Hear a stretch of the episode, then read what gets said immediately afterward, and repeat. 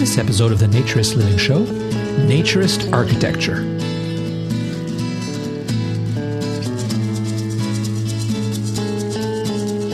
This episode of the Naturist Living Show is brought to you by Bare Oaks Family Naturist Park. At Bare Oaks, we offer traditional naturist values in a modern setting. Free your body, free your mind. www.bareoaks.ca.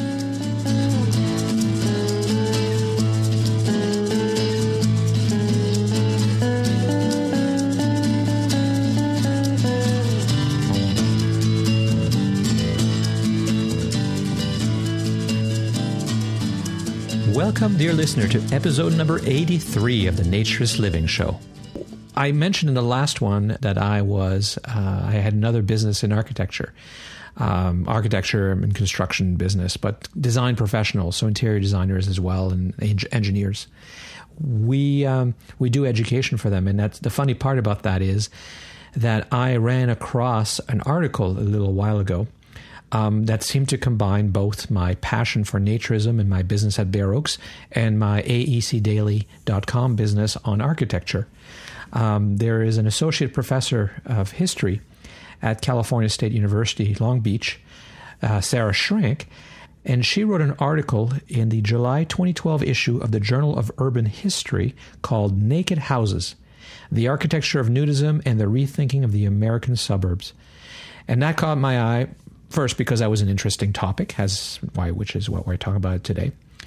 Um, but also because it fit with what I'm doing. I, I, mean, I do like architecture. That's why I'm involved in that other business. And it was an interesting idea.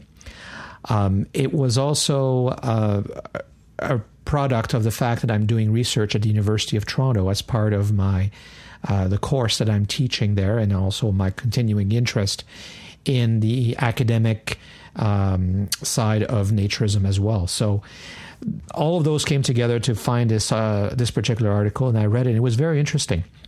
Um, I mean, architecture is influenced in many ways. Um, it's it's generally not that different for naturism, but there are things that are unique. You know, certainly uh, for Bare Oaks, we don't have gendered specific washrooms. Now, that's not specific to naturism. That's a trend in some places right now as well. And also, I've been to naturist parks and nudist parks that have gender specific washrooms, but um, you definitely don't need them when you're used to seeing each other nude, in my opinion. Uh, showers, I mean, we generally all places have combined mixed gender showers that I've ever been to. Um, they can be outdoors without any screening. I always tell the other campground owners in Ontario that I have the least expensive showers to build. You put a post, hot and cold water, and you've got a shower. You don't need, you know, screening or shields or anything like that. So, and people prefer it. I certainly prefer to shower outside as well. You need a place to undress, and that's not common everywhere, but it is something that's that I think is important, and I'm going to be implementing in the redesign of the main building. That transition space where you take your clothes off, you find it in, in public pools, right? You generally walk through the locker room to get to the public pool. And that makes a lot of sense for a naturist place as well in the main buildings uh, or near the entrance. You need a place to change. People don't necessarily like to change in public or uh, in their car, and certainly if it's cold, that's a problem. So, locker rooms is another example. Dealing with the general public is an issue that has impacted how people design uh, naturist places because, especially in the early 20th century, uh, you you could not be nude um, when suppliers were coming or uh, I don't know, the general public was coming to deal with things, delivery people, that kind of thing. So there was a, a, usually a separation, perhaps so a building further at the front or a long driveway and hiding it. It's not an issue at Bare Oaks. We don't uh, do that at all. We uh, people say, well, what about people who deliver? Well, they're they're the ones who are uncomfortable and they just have to deal with it. And nobody's ever ref- well, that's not true. One person, one company had a problem with one delivery person refusing to, in 10 years, had refused to deliver uh, to Bare Oaks because of the nudity. But generally, it's not a problem, and the staff is plenty comfortable, as you've heard in past episodes. It's almost kind of a sport for them. Um, there's other uh, issues that have impacted design, not necessarily naturist or nudity specific issues, but I've seen some interesting stuff. So, for example, Glen Echo had cabins that were narrower at the floor than at the and they got wider. And the reason they did that is because of a building code issue that says that over 100 square feet you have to have a, a building permit. So they would build a floor space that's 100 square feet and then it would get wider um, to have more space in the cabin. And made some interesting designs actually as a result. So and money um, that's also caused some interesting design uh, consideration when there's limitations, but again, not specifically specific. Privacies are is an issue that has design uh, affected a lot of the design in naturist clubs because you, you in most places you can't be seen from the road. In fact, in France for a long time, the rule was you had to have a double uh, shield, so uh, maybe a couple fences or a wall in the fence or something like that, in order to make sure you were consistent with the law. Um, and in the homes, we had specific uh, requirements because people, of course, generally did not live in nature's uh, parks or resorts. They lived in homes, and uh, there was there's a number of articles that have been done. The image for the the podcast is of the Mason family. You can see their backyard. And the um, the backyard, they bought the house specifically for it, but then designed the yard around it.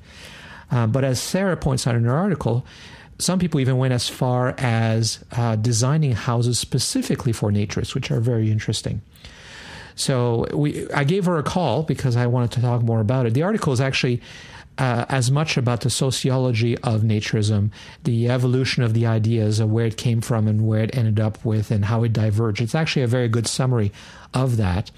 Um, and as you can tell from her title, she's a history professor.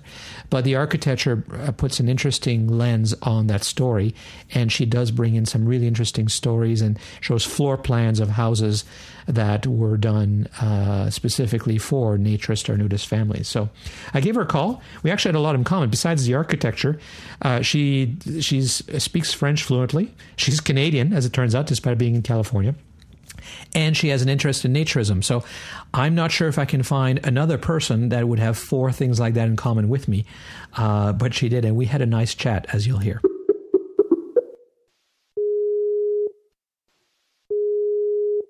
So why don't we start? If you can just introduce yourself and your position and what you do. Sure. Um, my name is Sarah Schrank. I'm professor of history at Cal State University Long Beach, and I teach courses in American urban, cultural, um, and gender history.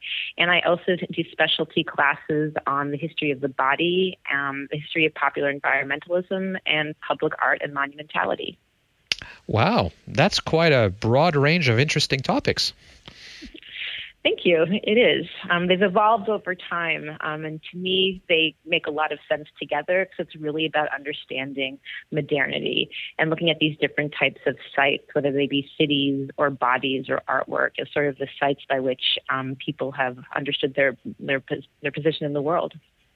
Well, and from all that, you wrote a very interesting journal article that I found and I used in my uh, class at University of Toronto called uh, well, I don't remember the title of the, the, article, but it's on nudity and naturism and nudism and architecture. Yes, that piece um, is called Naked Houses um, The Architecture of Nudism and the Rethinking of the American Suburbs. And um, it was a piece that I wrote when I first started working on the book that I'm completing now called um, Free and Natural Naked Living in the American Cult of the Body um, that the University of Pennsylvania Press will be publishing um, next year. And that book essentially came out of my previous work on Los Angeles and um, sort of fights over modern art in the city. And when I finished the first book, I started thinking about how, when people think about Los Angeles in the 1950s, in the middle of the 20th century, they often thought it as a cultural center, a media center, an arts center. And I thought, well, in the late 20th and early 21st century, how do people think about Southern California? And I thought they think of it as a place for different types of bodies, the way people look. And that was, that's kind of the more um, appropriate trope for thinking about this place. And that led me to like a much larger set of questions about why do people think about the West as so associated with body culture? And then this was very, very kind of early days in this project on nudism, but I started asking questions about is it possible to find a body culture that isn't simply about narcissism and exercise? And that kind of landed me in the nudist archives in South Florida. And it was through that that I ended up writing this piece on um, the architecture of nudism and, and leading to my, my later book project. So that's sort of the trend. That's how, how I got from art in LA to um, naked architecture in Tampa, Florida. if that makes well, any sense at it, all. It does make sense, although, it, and that's a very narrow uh, field, the architecture. Uh, frankly, I'm surprised you were able to write as good and as interesting of an article because uh, I didn't know there was that much material on it. But so, how did you happen to like connect to that topic? Because it doesn't sound like architecture is specifically anything you're normally working on. Um, well, I did write about architecture in the sense I was interested in vernacular artworks that people build in their own kind of backyards. So the, the art I, t- I write about in my um, original projects from some time ago um, were often formal art that you'd see in museums and um, public art that you'd see, you know, public sculpture, but also vernacular modern art, like so things like like the Watts Towers, which you may have heard of, that were built by an immigrant Italian in the 1920s and 1930s. Um, but that's not what I went into the nudist stuff thinking about. It was more what happened as I was reading thousands of nudist magazines, which are, of course, this kind of wonderful visual trove of material about this subculture.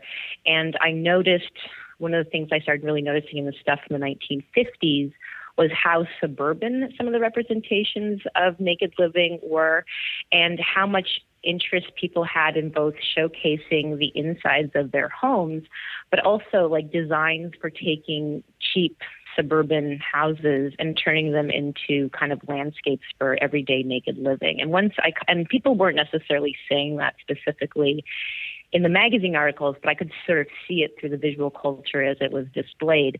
And because of previous research I'd done in thinking about this broader body project, I'd study the works of Schindler and Richard, and Richard Neutra and other modernist um, architects who are interested in the relationship of the body to sunlight, um, to space.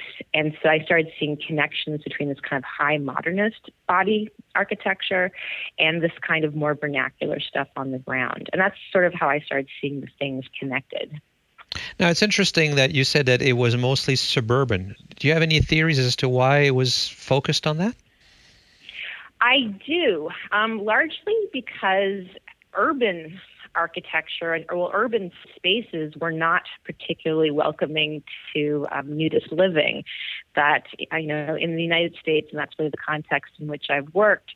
Um, organized nudists coming out of the various nudist organizations had, you know, tried to get nude beaches allocated as early as the 1930s in places like Chicago, um, also late, a little bit later in Los Angeles, and were really unable to do so. So you have a kind of retrenchment of um, nudists and naturists into rural areas in the 1930s, 1940s, um, because they were having so much trouble getting spaces in cities. And if they did try to live and were seen, could be arrested for that, and often were.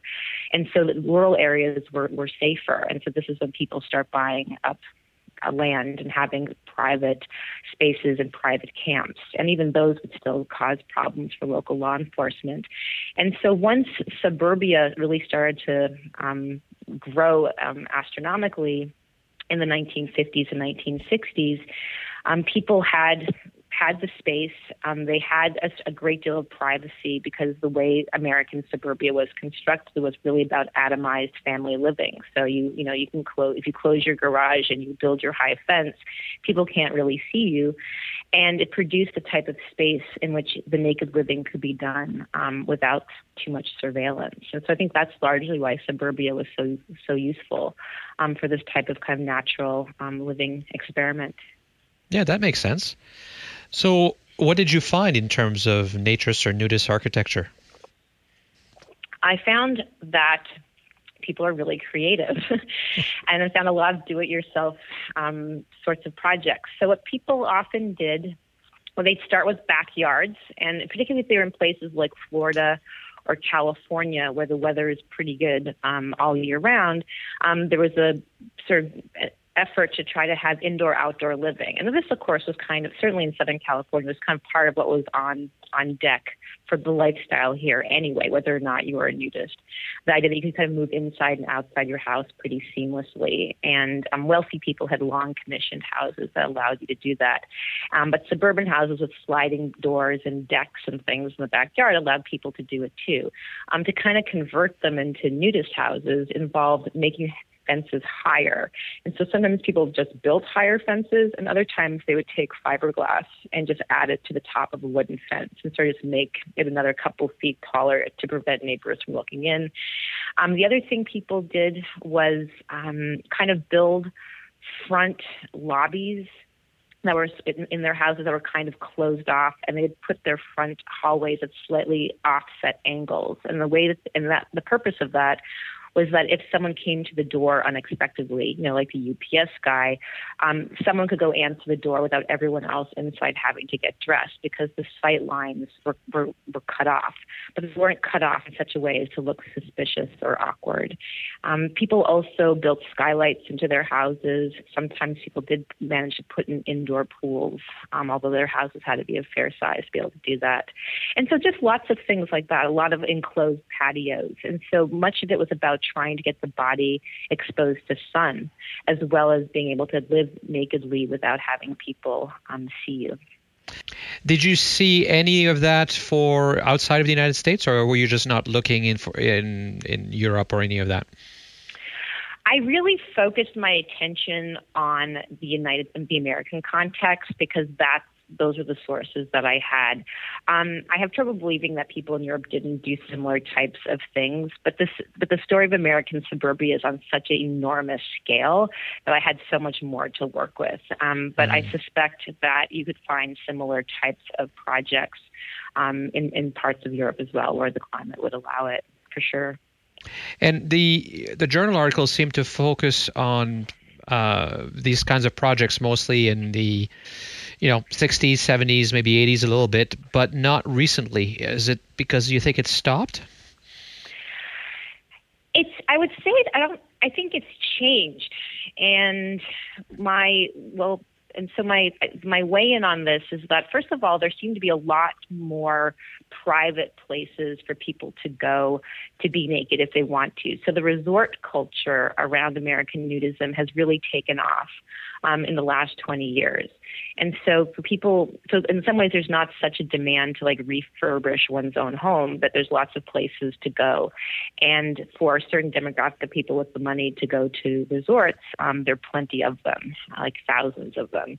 And it's kind of part of a new resort nudist tourism that I think is pretty big in Europe as well. It probably has been for much longer than it's been in the United States, but that's certainly been true for the last couple of decades. So in some ways, just there are other places to go, and you aren't just restricted to your own house.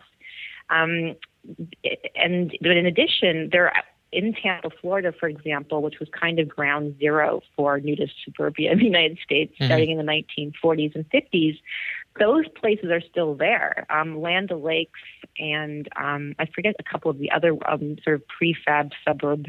There, some of them are prefab suburbs. Others are actually trailer parks that evolved into um, proper houses and proper um, and proper suburbs are still there and very large and with thousands of residents. And those are pretty much entirely nudist. So it is still happening, and it does seem to be a growing interest. In fact, it was actually the subject of a television, a reality TV show here in the United States just a couple years ago. I, I don't remember what it was called, but it was about. It's called Buying Naked.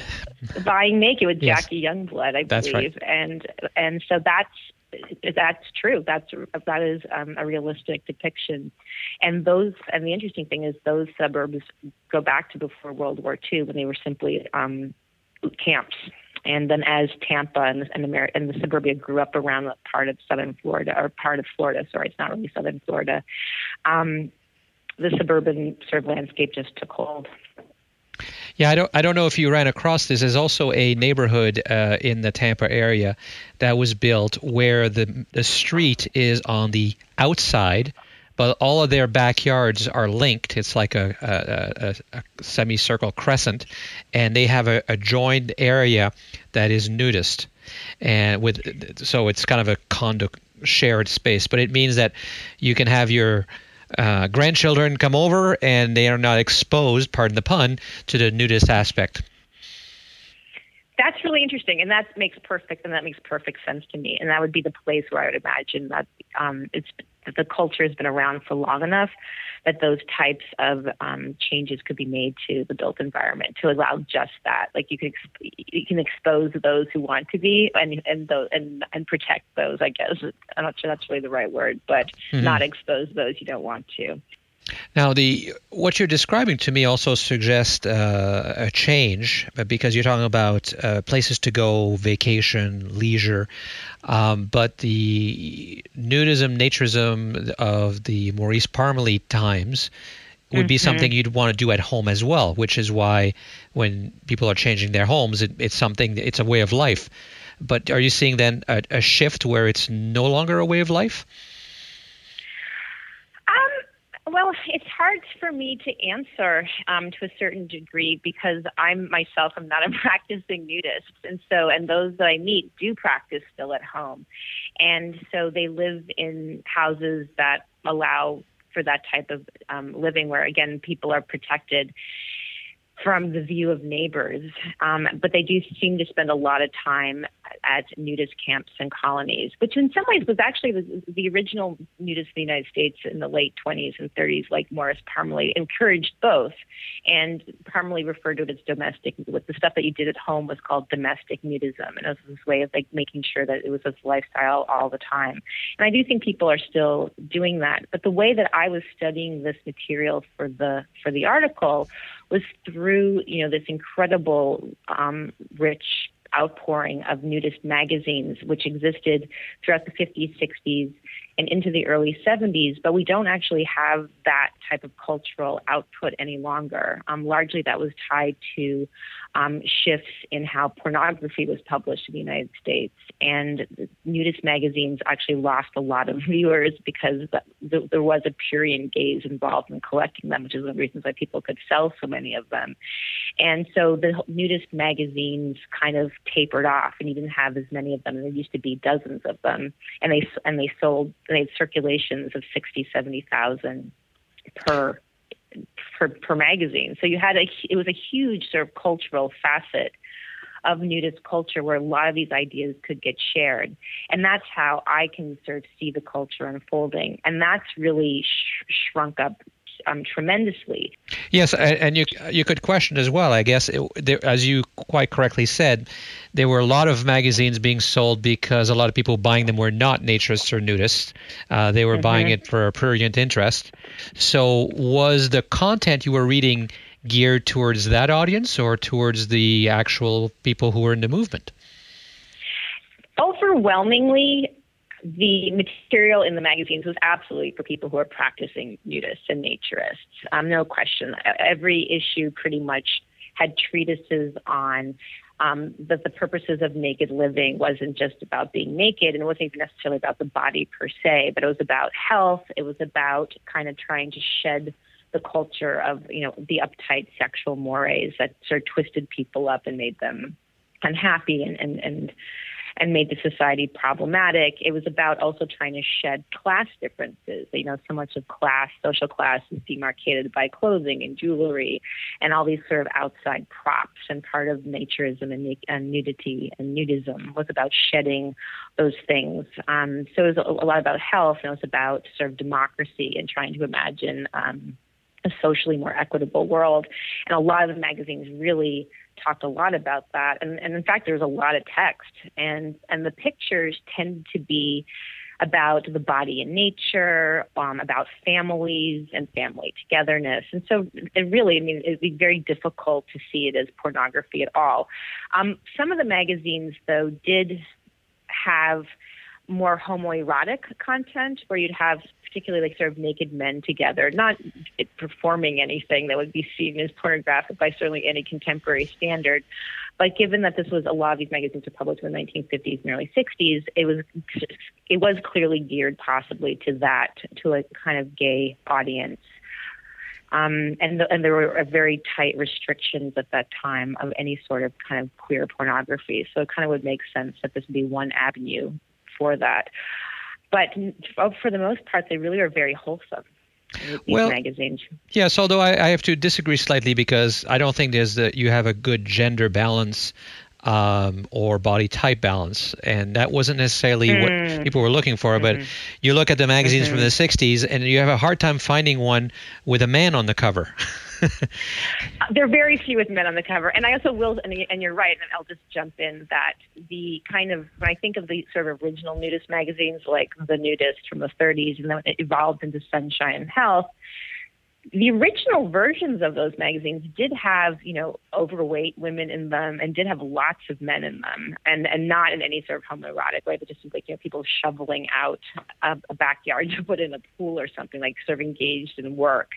And when the magazines sort of fell under obscenity, anti obscenity laws were essentially banned, one of the judges in one of the famous cases said the reason why they were obscene was because the people in the magazines were not attractive. I mean, that was one of the reasons they were called out yeah. for being obscene was because the judge, you know, was a misogynist and didn't see overweight women as being attractive. So they did kind of shift, and in some ways it was to sort of match up with the strange and always changing anti-obscenity laws here. Um, but also, I think speaking to your point of being relatively sexist and then having these very sort of always young and very attractive women at, at the forefront. And you had spin off magazines that tended to have more of that, that tended to look a lot more like girly mags, right, than naturist magazines. Yes, some went very, very far, and it was there was always a, a, there was always a dichotomy. You don't necessarily see it in the magazines, but you do when you read the minutes of uh, meetings of the various organizations, because it, the dichotomy was between serving the publisher's need for maximum amounts of uh, advertising and, and circulation revenue and serving the f- ideology that they were trying to promote. Um, yes. They they needed yes. the money, but it often was running. It was counter to what they were saying, and they recognized it. yes, they did. They did, and um, and I mean, and there were, I mean, I don't know how much you want to get into this here, but I mean, there were actual pornographers involved in like producing some of this imagery, certainly um, by the time we got to the early 1960s. But that's when the, no matter what they were producing for the nudist magazines, by the certainly the early 70s couldn't compete with things like what Bob Guccione started producing. So by the time he right. actually got into like hardcore pornography that could legally circulate in the U.S., no matter what you had in the nat- naturist magazines, that certainly flew in the face of any original um, intent and were and were becoming more sexualized. It seemed very very tame. So thereby the people who wanted the naked magazines as you know, skin mags didn't need nudist magazines anymore. They could just go buy this other stuff. And in some ways, that meant the death of the naked, the nudist magazine. It's a strange. I mean, it's a strange kind of irony, given that so many nudists and naturists early on were trying to define themselves as antithetical to that whole purient sexual culture um, that was growing in the U.S. in the 20th century. That's very interesting. So uh, it seems like we have uh, a, uh, a, little little boom, a mini boom happening because uh, a little over a year ago you had uh, I don't know if you know Stephen Harp uh, published a book mm-hmm. on nudism in France and or naturism in France and the history there, and then just this year Brian Hoffman did one on nudism in North America called Naked. Yes. Yes.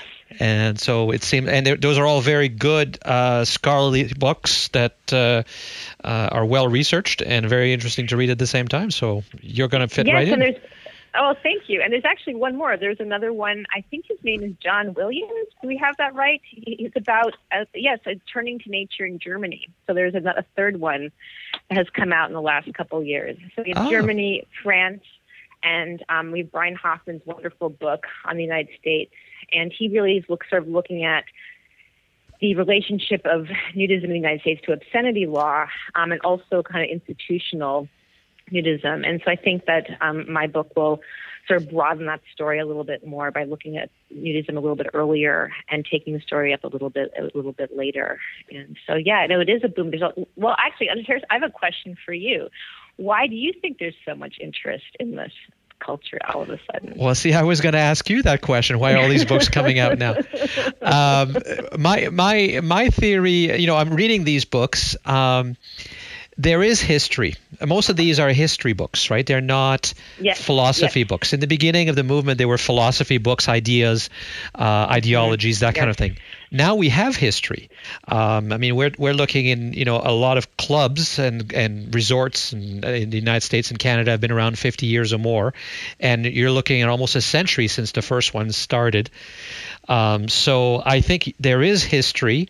Um, it's a topic that's just kind of grabs attention and, and is it, mm-hmm. it, it, it's it's an endlessly fascinating topic for our society uh, because we have we have this thing about you know we're interested in nudity we're told we're not supposed to be and we're not supposed to do it but we like it and we pay to see it.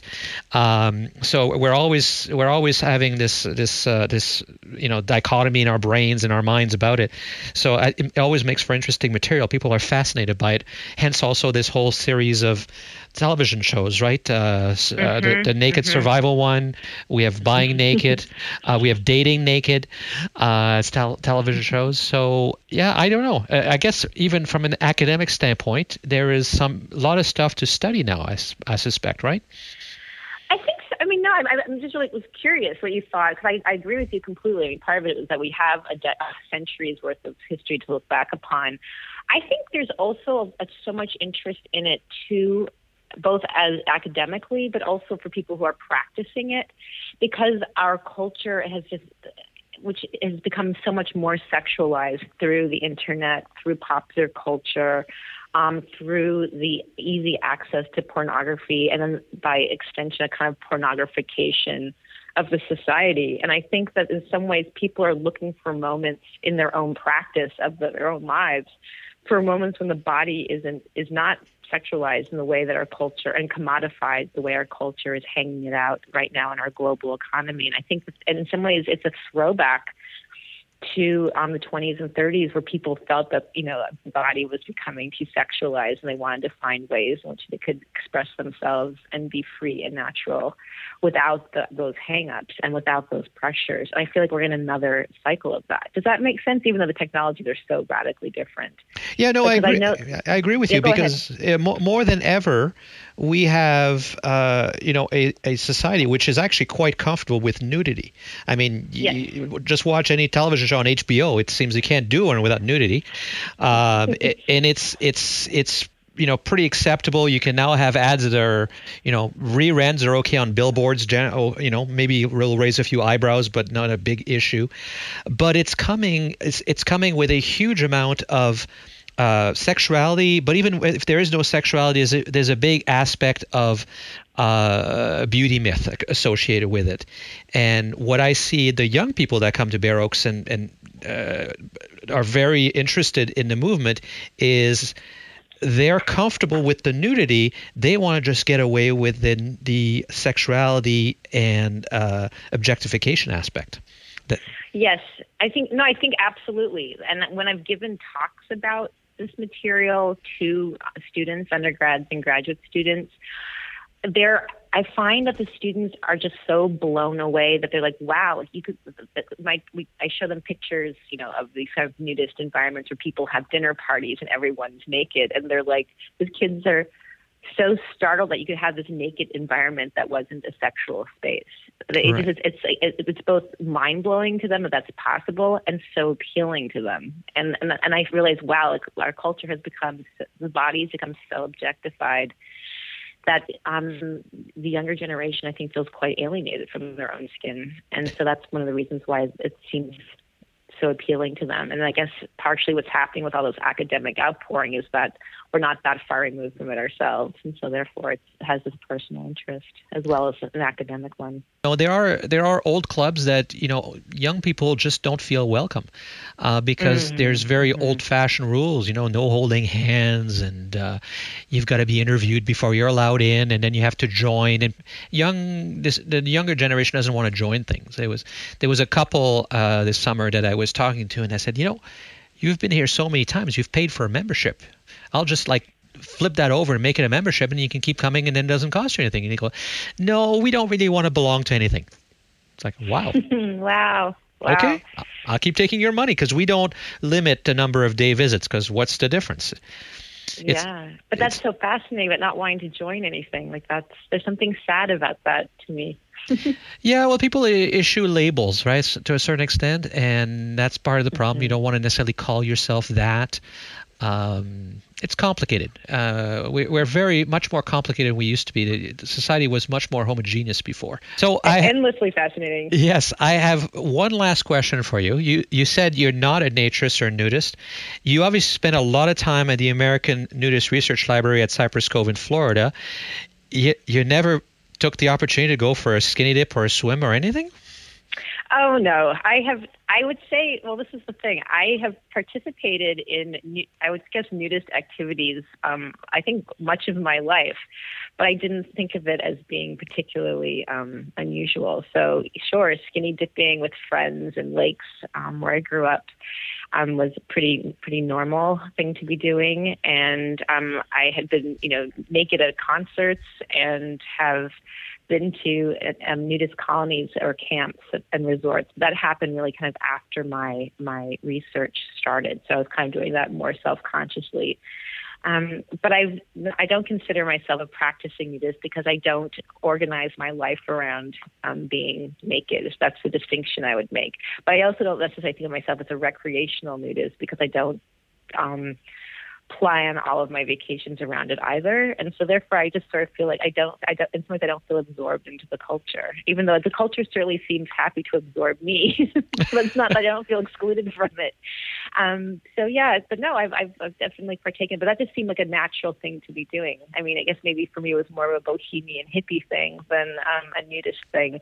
And so one of the things that was so fascinating was how to me about nudist culture and studying it in the United States going back to the 1930s was how careful about categories people were like we're like thinking about trying to define what this was right like the domestic nudist and the recreational nudist and like you know the card carrying nudist and um and for me in some ways that's it wasn't it, it was i think by it was by necessity that people had to do that. Um, and in my experience, and this is one of the things I'm really interested in studying, but it's very difficult, is like how do people sort of imagine naked living, but without all of those categories and perhaps without the memberships and without, you know, the institutionalized framework.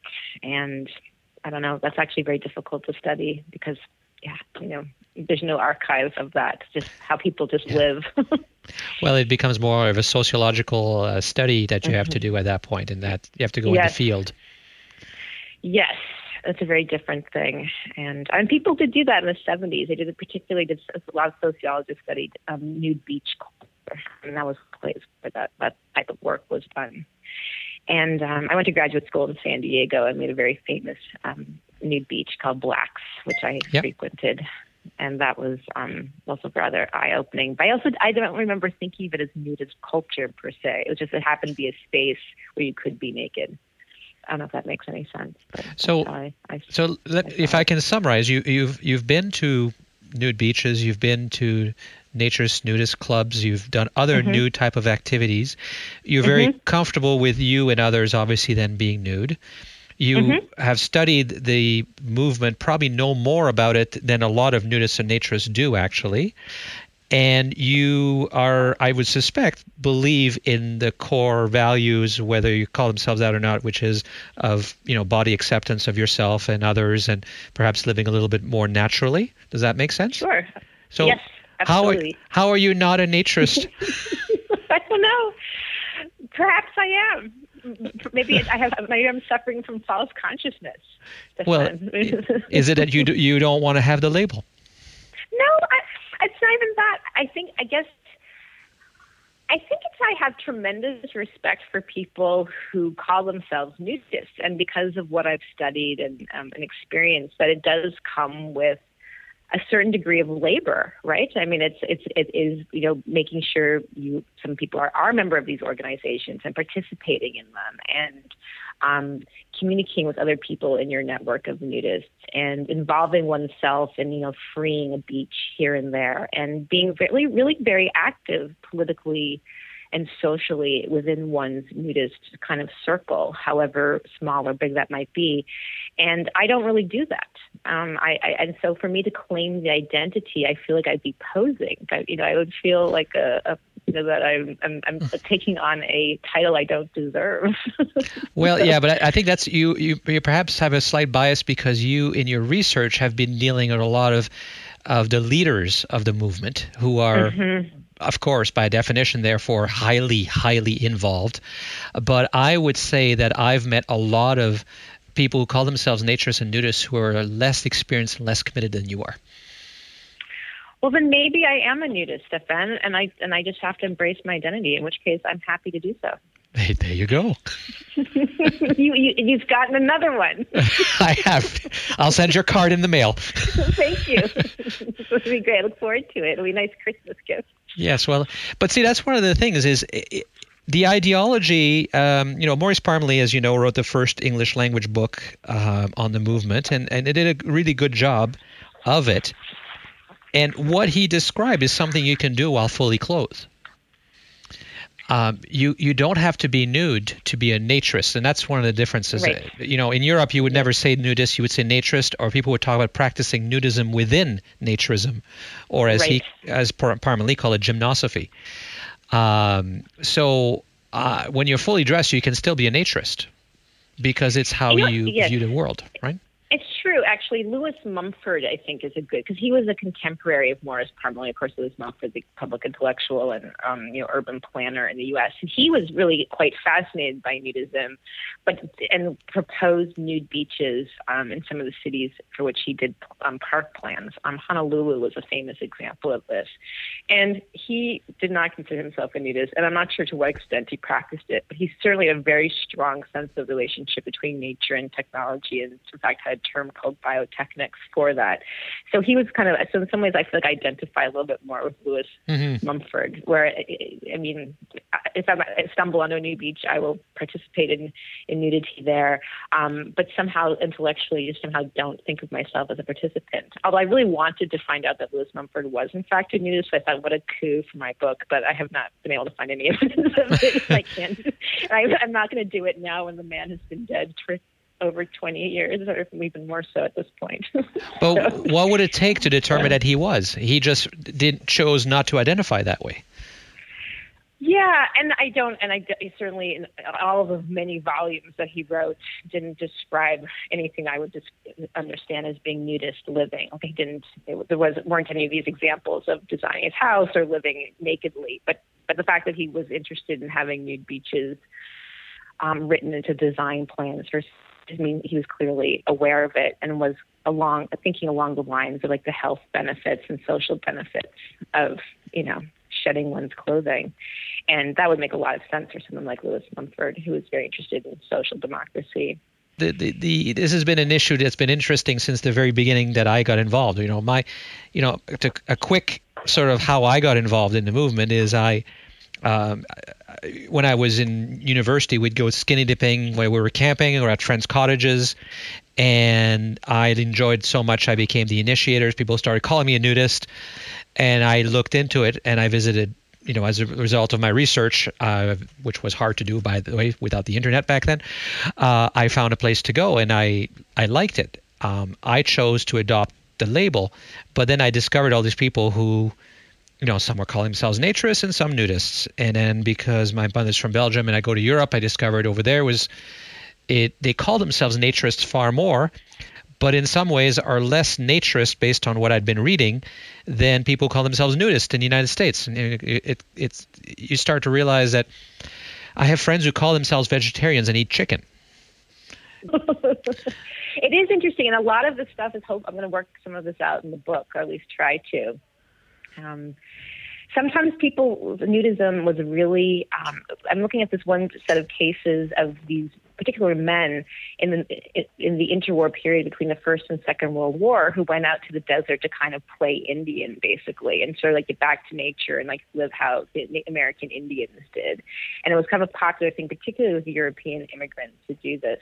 And some of them spent a lot of time like photographing themselves and then publishing these pictures in um in magazines that were not nudist magazines, but just kind of like booster magazines for the region or versions of like National Geographic.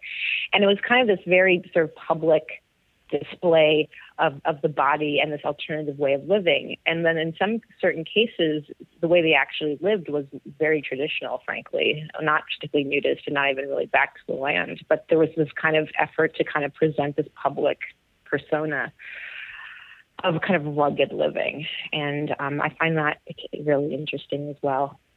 Well, I don't know. It, it is interesting, and it's it's even the, this whole concept of natural is yes. is interesting because what is natural? Like, so I could say that you know being ashamed, embarrassed, and offended by your own image is not natural. Therefore, when I am comfortable with my body being naked, that's natural and that's all I can, that's that's as far as I'm going.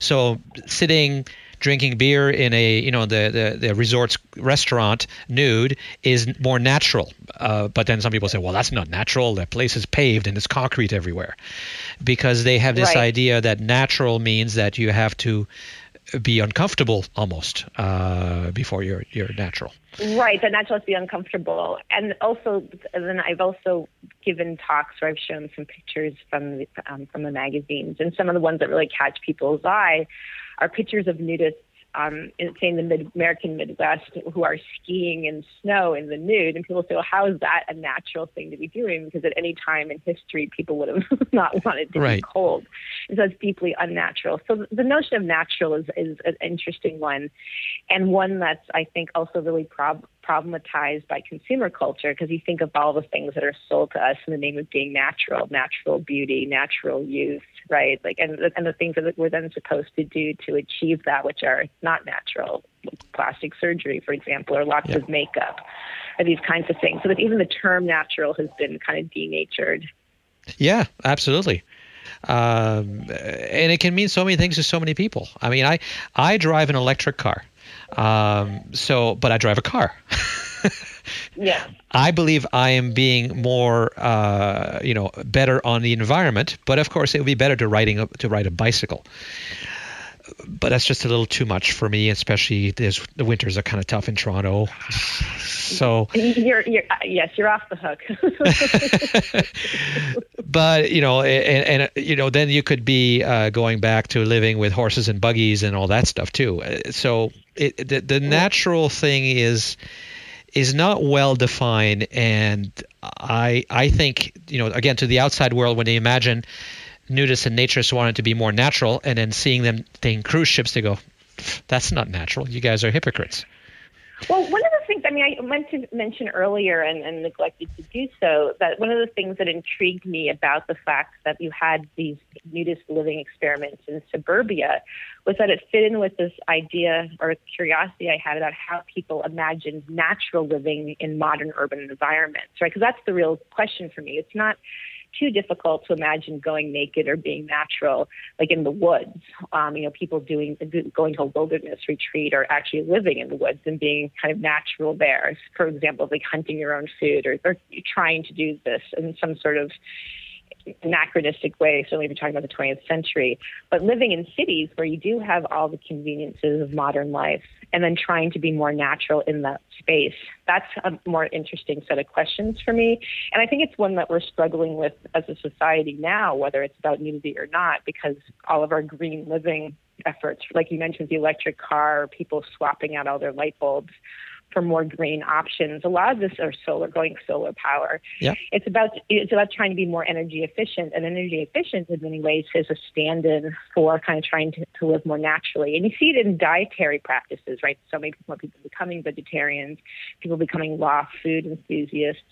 And if you look at the the sort of discourse and the language people use, it's all about sort of natural food or natural living or real living, right? That will be another word people will use, uh, living in a real way as opposed to some sort of unreal way. And I and I think some of it sure is marketing, but a lot of it I think people are truly struggling with these things. I mean, well, really trying to figure out how are we going to survive on our little planet. it's hard to. It's hard to. to there's no solution. Um, and you know, on my other side, uh, I you know I have this business. We do education for architects online, and you know we're very involved with the U.S. Green Building Council and LEED. That's a very big topic for education. Um, and people criticize it because it's not perfect, but there is no perfect solution. At least it's something. Eh, yes. What I like about LEED is it doesn't try to tell you you have to do it this way. It gives you points. So, you know, you could have a lot of points by making a whole bunch of electric parking spots in your in your parking lot, um, but have a a building which is not that well insulated. You could still end up with a good number of points because you reuse the flush, you know, the toilets and you when you flush them. It, everything's compromised. And now we're learning, of course, in cities that intensification is of, of cities and urbanization is actually better for the environment than sprawling out and destroying all the countryside. Exactly right.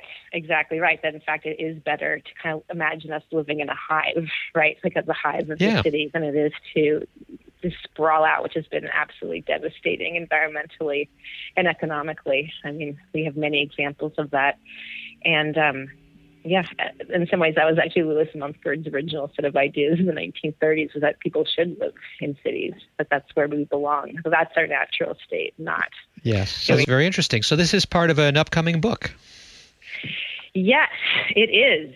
Um, I am delighted I'm going on sabbatical in just a few days, really, and we'll be spending the next eight months finishing up this this book that's going to look at naked living experiments in the United States, um, looking at the desert, looking at the beaches, looking at um, camps and colonies, and of course, looking at naked suburbia, of which this essay um, is a big part.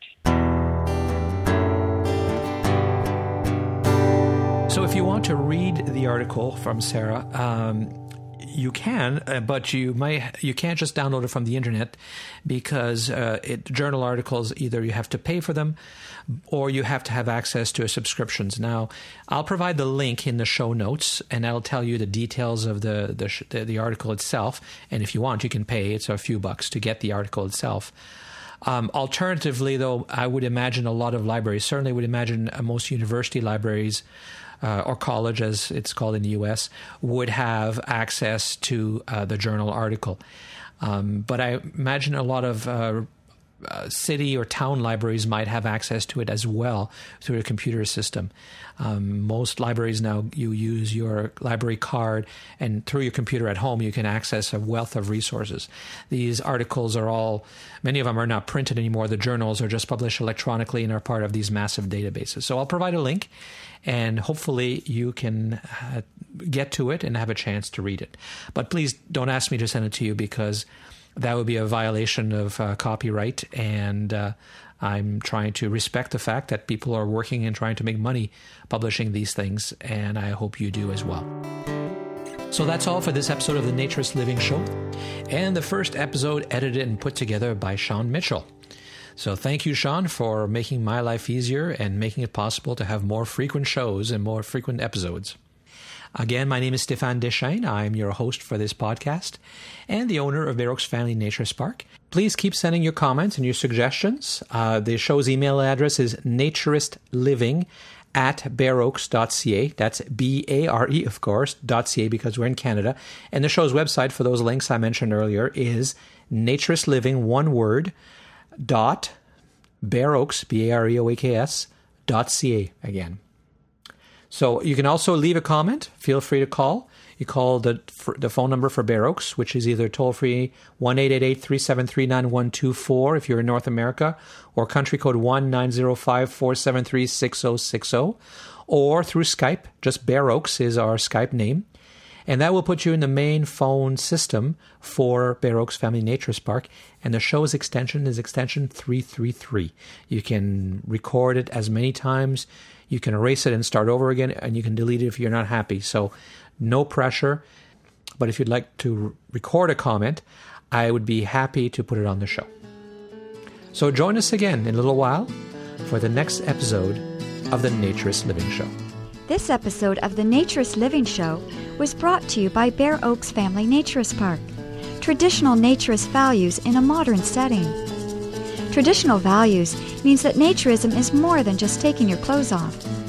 It is a life philosophy with physical, psychological, environmental, social, and moral benefits. Bare Oaks Family Naturist Park strives to promote those naturist values in a modern setting that provides the amenities and services that our members and visitors expect. Free your body, free your mind. Learn more at www.bareoaks.ca.